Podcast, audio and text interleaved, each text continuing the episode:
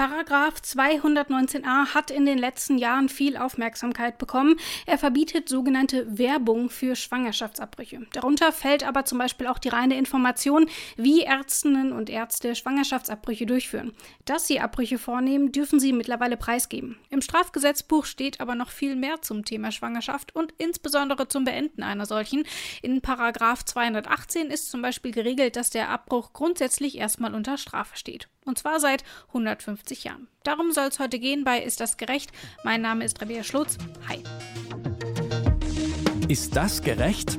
Der Podcast über aktuelle Urteile und Grundsatzfragen der Rechtsprechung mit Achim Dörfer.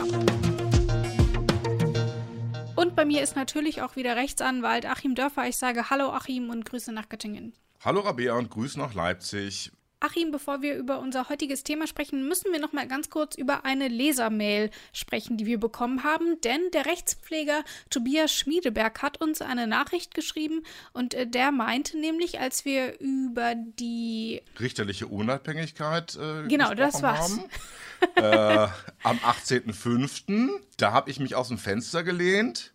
Und gesagt, es gibt zwei unabhängige Organe der Rechtspflege, nämlich die Richter und die Anwälte. Und das war so gesehen falsch, weil Paragraph 9 Rechtspflegergesetz nämlich auch regelt, der Rechtspfleger ist sachlich unabhängig und nur an Recht und Gesetz gebunden. Mhm. Und das stimmt, der trifft nämlich durchaus auch im Rahmen von Prozessen, zum Beispiel nachher in der Kostenfestsetzung, eigene Entscheidungen, und da agiert er natürlich als unabhängiges Organ der Rechtspflege. Also insofern stellen wir, glaube ich, auch das hier sehr gerne richtig. Genau, so ist es nämlich. Dann vielen Dank auf jeden Fall für den Hinweis. Wer ansonsten noch Anmerkungen hat, ihr könnt uns immer schreiben, einfach an kontakt@detektor.fm, und dann wird sich da irgendjemand schon der ganzen Sache annehmen oder an mich weiterleiten, wahrscheinlich eher. Genau, das war's. Jetzt können wir über unser heutiges Thema sprechen. Wir wollen uns mit den Schwangerschaftsabbrüchen beschäftigen, denn Paragraph 218 gibt's jetzt seit 150 Jahren. Am 15. Mai 1871 wurde das beschlossen. Und wir wollen deswegen nochmal schauen, ist das eigentlich alles noch zeitgemäß? Denn die Schwangerschaftsabbrüche, die stehen im Strafgesetzbuch, und zwar hinter Tötung auf Verlangen, Mord und Totschlag. Also dort sieht man irgendwie schon die Reihenfolge des Ganzen, Achim. Du sagst, Schwangerschaftsabbrüche sollten überhaupt nicht im Strafgesetzbuch stehen. Was ist denn dein Vorschlag? Warum gehört es da nicht hin? Also, um kurz nochmal historisch zunächst mal einzusteigen, habe ich aus rechtsphilosophischer Sicht ohnehin so ein kleines Problem mit der Angelegenheit. Das Ganze ist ja demokratisch vor 150 Jahren ins Gesetz gekommen. Mhm. Und Demokratie bedeutet immer eine Form der Fiktion. Das heißt, dass wir so tun, als ob etwas der Fall ist, was aber faktisch gar nicht so stattgefunden hat. Wir fingieren zum Beispiel, wenn 51% der Bevölkerung irgendwas wollen, dass das 100% wollen. Da wird das nämlich auch über den Gesellschaftsvertrag oder wie man das konstruieren möchte, für die übrigen 49% bindend. Und hier haben wir eine Fülle von Fiktionen in einem Bereich, der unglaublich hart ist. Weil, wie gesagt, das steht bei den Tötungsdelikten. Mhm. Also bei den Delikten, die wirklich am schwersten bestraft sind. Und wir haben hier eben die Fiktion, dass nur Männer haben das damals beschlossen. Ich, Blödmann, bin tatsächlich die Liste der damaligen Abgeordneten durchgegangen auf der Suche nach einem Frauennamen, bis mir dann einfiel, upsie, die Frauen durften ja erst ab 1919 gewählt werden. Da kann ich lange suchen. So, das waren nur Männer. Und wir tun aber so, als ob die Frauen das auch mitgewollt hätten. Dann war es auch vielleicht mit einem gewissen Quorum eine Abstimmung. Wir tun aber so, als hätten das alle gewollt. Und dann war das Ganze 1871. Wir tun aber so, fingieren das, dass das heute noch so gewollt ist. Das heißt, dass das Gesetz da so drinsteht, bedeutet die Fiktion, dass 100% der Menschen in Deutschland das heute noch genauso wollen. Und das würde ich ja wohl mal hart bezweifeln. Das würde ich vor allem hart in dieser Form, so wie das gebaut ist, nach wie vor bezweifeln. Denn wir haben hier quasi so eine Art Grundbaukörper, an denen dann alle möglichen gewagten Anbauten drangekommen sind. weil wir aus dem systematischen Zusammenhang heraus in den Tötungsdelikten nie davon abgelassen haben, das quasi zunächst mal als Tötungsdelikt bestrafen zu wollen. Und dann kommen irgendwelche Ausnahmen, Gegenausnahmen, Tatbestandsausschließungsgründe, Rechtfertigungsgründe, da kommen wir vielleicht noch dazu. So, du hast mich jetzt aber nach dem ganz großen Aufschlag gleich am Anfang gefragt. Und was ich mir eben wünschen würde, nachdem ich da mal so in den letzten Tagen drüber nachgedacht habe, dass wir es mal komplett aus dem Strafrecht rausnehmen würden und ein Gesetz haben, was auf diese Situation zugeschnitten ist und was die Dinge auch so bündelt, dass wir vielleicht auch mal das erreichen, was wir wollen, nämlich eine Unterstützung der Schwangeren in dieser Situation, auch durchaus jetzt mal gesprochen in Richtung derer, die sehr stark gegen Schwangerschaftsabbrüche eingestellt sind, auch eine Unterstützung, sich vielleicht dann leichter in die andere Richtung entscheiden zu können. Da gibt es durchaus aus anderen Ländern auch Erfahrungen, dass eine quasi in großen Anführungszeichen Liberalisierung der Kriminalisierung des Schwangerschaftsabbruches keineswegs zu höheren Zahlen führt. Also ich würde mir so ein Schwangerschaftsgesetz wünschen, wo wir alle staatlichen Maßnahmen, Kindergeld, Anspruch auf Kindergarten, Anspruch auf Beratung, Anspruch auf medizinische Unterstützung, Hebamme, Begleitung hier, die ganzen Dinge dann eben zusammenfassen, auch da quasi in einer vorsichtigen Weise das Recht auf einen Schwangerschaftsabbruch als medizinische Behandlung und nicht als Straftat auch regeln und sozusagen ein komplettes Angebot machen auf einen Blick, wie mit der Situation umgegangen werden kann, wie eine Entscheidung unterstützt werden kann, auch durchaus im Sinne des entstehenden Lebens. Und dann ganz normal, wie das in solchen Gesetzen üblich ist, da kommen dann halt hinten dran die Strafvorschriften. Und da kann man natürlich dann die Dinge im Prinzip inhaltlich genauso oder ähnlich regeln. Aber man hat es mal in eine richtige Reihenfolge gebracht, entzerrt, übersichtlich gemacht. Und eben dieses entwürdigende Kriminalisieren einer Frau in dieser ohnehin schon schwierigen Situation hätten wir dann mal abgeschafft. Das also zur Idee, dann lass uns doch aber erstmal darüber sprechen, wie es denn aktuell aussieht. Was ist denn eigentlich aktuell geregelt? Grundsätzlich ist es so, dass Schwangerschaftsabbrüche unter Strafe stehen. Es gibt aber Ausnahmen, unter denen es eine Straffreiheit gibt. Darunter fällt, dass eine Beratung 3 Tage vor dem Abbruch stattgefunden haben muss oder mindestens 3 Tage vor dem Abbruch stattgefunden haben muss. Darunter fällt, dass es ein Arzt oder eine Ärztin durchgeführt haben muss. All diese Dinge, das sind diese Ausnahmen. Und in den, das ist ja nicht der ursprüngliche Text, sondern es gab ja in den 70er Jahren noch eine Diskussion darüber, wie wir den Schwangerschaftsabbruch in Zukunft regeln möchten.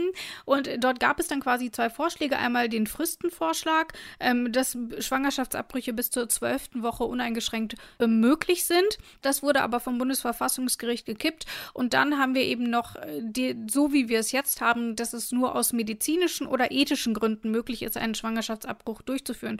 Also zum Beispiel, weil die Schwangerschaft dann Resultat einer Vergewaltigung ist oder eben aus medizinischen Gründen, weil das Leben in Gefahr ist etc.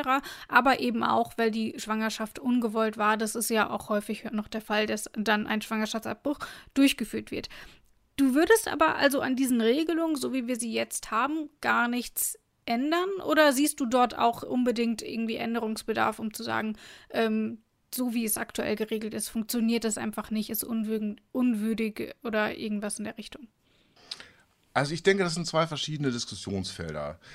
Mir geht es erstmal darum, das Ganze in eine vernünftige Reihenfolge zu bringen, das Ganze in eine vernünftige Rechtsdogmatik zu bringen, es deutlich zu entkriminalisieren, was eben auch heißt, dass man dann Regel-Ausnahme-Verhältnisse umkehren müsste. Ich komme da gleich nochmal dazu.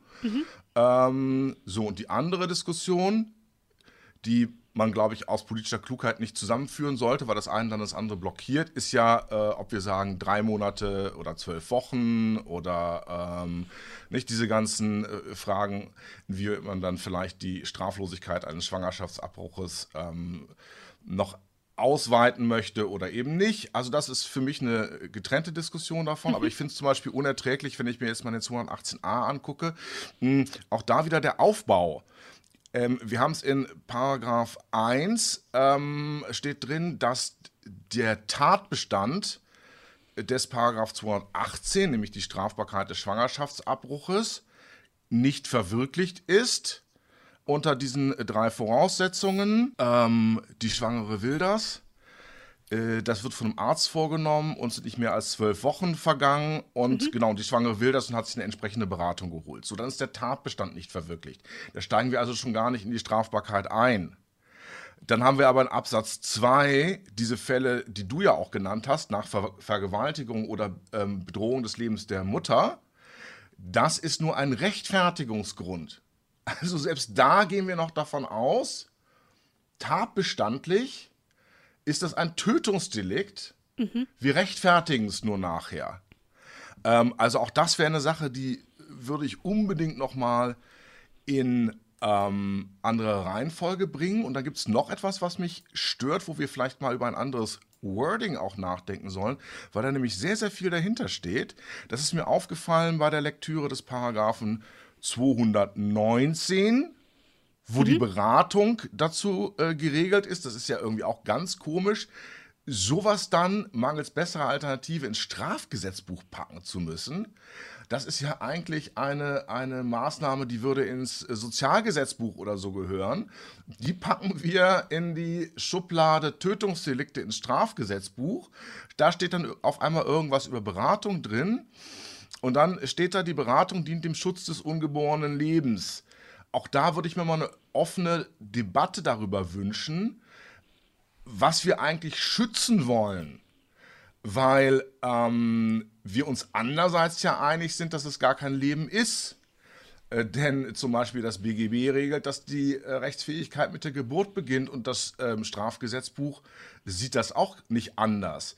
Also ich meine, was wir hier eigentlich schützen wollen, ist die Würde des Embryos. Was wir natürlich schützen wollen, ist, dass Schwangerschaftsabbrüche gegen den Willen der Mutter vorgenommen werden. Was wir aber auch schützen wollen, das hat sicher auch ganz am Anfang da gestanden. Ich glaube nicht, dass die 1871 ansonsten so zart beseitigt waren. Da gab es noch Duelle und so weiter. Es ging natürlich um die Bevölkerungsentwicklung. So, und Würde und Bevölkerungsentwicklung, religiöse Vorstellungen, die da herangetragen werden, das sind ja alles Besitzansprüche, irgendwelche externen Stellen am Bauch der Mutter. Die man 1871 ja noch ganz unverblümt äußern konnte, weil die Frauen konnten ja noch nicht mal wählen. Aber auch das passt nicht ins Heutige und ich würde mir auch da wünschen, wenn man das Ganze jetzt nochmal angeht, über das Schutzgut auch mal nachzudenken, was man da eigentlich möchte. Zumindest mal eine offene Debatte zu haben und es offen zu benennen und eben nicht diese rein moralischen und politischen, bevölkerungspolitischen, sonstigen Dinge einfach hinter diesem ungeborenen Leben zu verstecken. Da ist ja aber die Frage, du sagst, warum steht das hier überhaupt im Strafgesetzbuch? Die Frage ist ja, macht es denn für Schwangere in dieser Situation überhaupt einen Unterschied, wo das steht? Also klar, das hat dann vielleicht symbolischen Charakter, aber geht es deiner Meinung nach auch darüber hinaus? Ja, ich finde schon. Wir wissen, dass das eine ganz sensible Situation ist. Wir wissen, dass das ja nicht nur primär psychisch eine sensible Situation ist, sondern dann ja auch mit der hormonellen Umstellung zusätzlich nochmal physiologisch eine schwierige Situation ist. Wir kennen das doch selber, dass die Verpackung von Informationen, die uns an uns herangetragen werden, eine riesengroße Rolle spielt. Und ja, jetzt stelle ich mir das mal vor, ich hätte eine Beziehung, die Frau ist schwanger geworden, ich bin vielleicht gerade auf Dienstreise im Ausland und sie ruft mich an und wir sprechen da ganz lange drüber und so und dann sage ich, naja, pass mal auf, du kannst dich noch ein bisschen weiter informieren, lies dich doch schon mal in den Tötungsdelikten des StGB ein, wie das in der Sache jetzt weitergeht. Ja, und damit bekommt das Ganze doch eine ganz furchtbare Schieflage. Es bekommt einen anderen Entscheidungsdruck, aber auch eine andere Wertigkeit irgendwie. Ich kann mir auch vorstellen, dass das, also bei mir würde das so ankommen, oh, StGB, da will ich jetzt möglichst schnell raus. Also ob das quasi lebensschützend ist, das Ganze ins StGB reinzuschreiben, würde ich auch nochmal bezweifeln. Also ich finde das ganz, ganz wichtig, weil nämlich, wenn wir sagen, Hilfeangebote in jeder Weise, ist diese redaktionelle Verortung überhaupt kein Hilfeangebot. Das ist eine zusätzliche Belastung. Und die ja im Übrigen dann auch eine Fülle von großen und kleinen Damoklesschwerten über den Köpfen der behandelnden Ärzte aufhängt. Und das ist eine Situation, die ist unwürdig und die ist auch medizinisch, psychologisch unangebracht. Dann schauen wir uns doch vielleicht aber trotzdem noch mal ganz kurz den Inhalt an. Insbesondere bin ich nämlich massiv über Paragraph 218b gestolpert, nämlich Schwangerschaftsabbruch ohne ärztliche Feststellung oder unrichtige ärztliche Feststellung. Und der Paragraph besteht dann zu 90% nur aus Verweisen auf andere Paragraphen. Kannst du das vielleicht nochmal für die Laien unter uns, die ja auch bei den Hörerinnen und Hörern sicherlich vertreten sind, nochmal erklären, was das denn dann eigentlich für den Kontext bedeutet? Hier geht es darum, um die ärztliche Indikation des Schwangerschaftsabbruches. Und wenn ich das jetzt richtig verstanden habe, kann man das in einem Wort sozusagen zusammenfassen. Das ist das Verbot von Gefälligkeitsgutachten. Da wäre ich nie drauf gekommen. Also, ja. Das ist ja nochmal die zweite Dimension. Ja, nicht nur, dass man bei den Tötungsdelikten nachgucken muss, sondern man versteht ja auch überhaupt nicht, was das für einen eigentlich bedeutet. Ja, man versteht überhaupt nicht, was das für einen bedeutet. Auch für einen Arzt ist das schon sehr schwer zu lesen. Der Arzt kann sich im Grunde gar nicht aus dieser Primärquelle informieren. Ne? Schraubt sein Praxisschild an als Frauenärztin. Und nimmt sich dann mal so die 218 fortfolgende vor. Oder folgende heißt es ja. Nee, das muss man dann in einem Buch im Studium gelernt haben und muss das irgendwo anders anlesen. Also da, wo das eigentlich wahnsinnig wichtig wäre. Klar zu informieren, passiert das überhaupt nicht. Genau, und der 218b wäre in den Fällen des 218a Absatz 2 oder 3, gehen wir jetzt mal da zurück, das sind nämlich die medizinischen Indikationen, Schwangerschaft abbricht, ohne dass die schriftliche Feststellung des Arztes darüber vorgelegen hat. Wird eine Freiheitsstrafe, das heißt also, wenn ein Arzt, ohne dass von einem anderen Arzt ihm das vorliegt, und dann in Satz 2, wer als Arzt wider besseres Wissen eine unrichtige Feststellung über die Voraussetzungen des Paragraphen 218a Absatz 2 und so weiter trifft, so. Das heißt, der eine Arzt muss die Indikation treffen und der andere Arzt muss die Behandlung vornehmen. Übrigens auch schon, wow. Ja, ich muss da schon mal zu zwei Ärzten hin, mich zweimal... Plus zur Beratung? Na gut, wenn ich die medizinische Indikation habe, kann ich dann ja quasi auf die Beratung verzichten. Aber wahrscheinlich werde ich zuerst mal zu Pro Familia gehen. Die werden mir sagen, aha, das könnte aber medizinisch indiziert sein, weil sie sind sehr jung oder es war kein einverständlicher Geschlechtsverkehr. Dann gehen sie doch mal zur Frauenärztin Nummer 1. Die muss ihnen dann bescheinigen, dass eine medizinische Indikation vorliegt. Dann können sie bei Frauenärztin Nummer 2 das Ganze machen lassen. Und wenn die Frauenärztin 1 ein Gefälligkeitsgutachten ausstellt, was ja sehr schwammig ist, dann wird nämlich nachher der Staatsanwalt ja auch wiederum ein ärztliches Gutachten einfordern, ob die medizinische Indikation vorgelegen hat oder nicht. Also so geht's doch überhaupt nicht. Und das alles in so einer Ausnahmesituation bei einer ungewollten oder auch hier gefährdenden Schwangerschaft. Und hinzu kommt ja auch noch allein, das ist ja das Problem mit 219a, überhaupt das Problem, Ärzte und Ärztinnen zu finden, die Schwangerschaftsabbrüche durchführen. Und dann muss man auch noch zu zweien. Also das ist doch ein absurder Spießrutenlauf auch, oder? Ein absurder Spießrutenlauf, wo man, um jetzt die Metapher dann zu mischen, mit einem Bein gleichzeitig im Gefängnis steht. Deswegen würde ich das halt wahnsinnig gerne, man muss es einfach mal redaktionell entzerren.